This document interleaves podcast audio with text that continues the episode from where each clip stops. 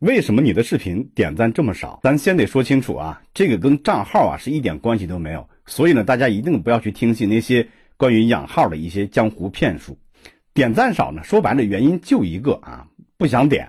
这可不是废话啊。任何时候呢，我们遇到问题呢，都得回归到用户思维来考虑问题。当然，有一种情况是，如果没看完啊，所以不点赞，这个很正常啊，也不是我们本期要探讨的问题。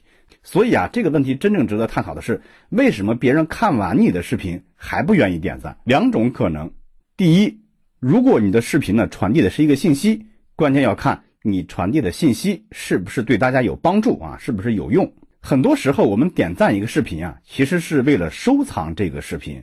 视频中可能讲了一个你喜欢吃的菜怎么去做的方法啊，也可能讲了一个你想去玩的景点等等。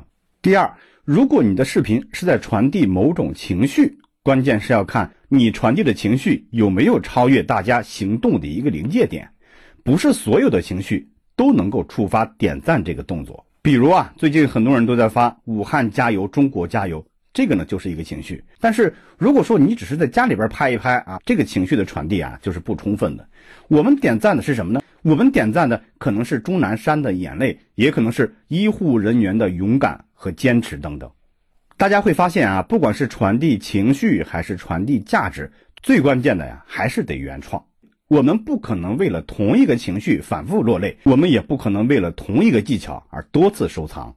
另外啊，对于普通人来说，传递价值获得点赞的概率要远远大于传递情绪。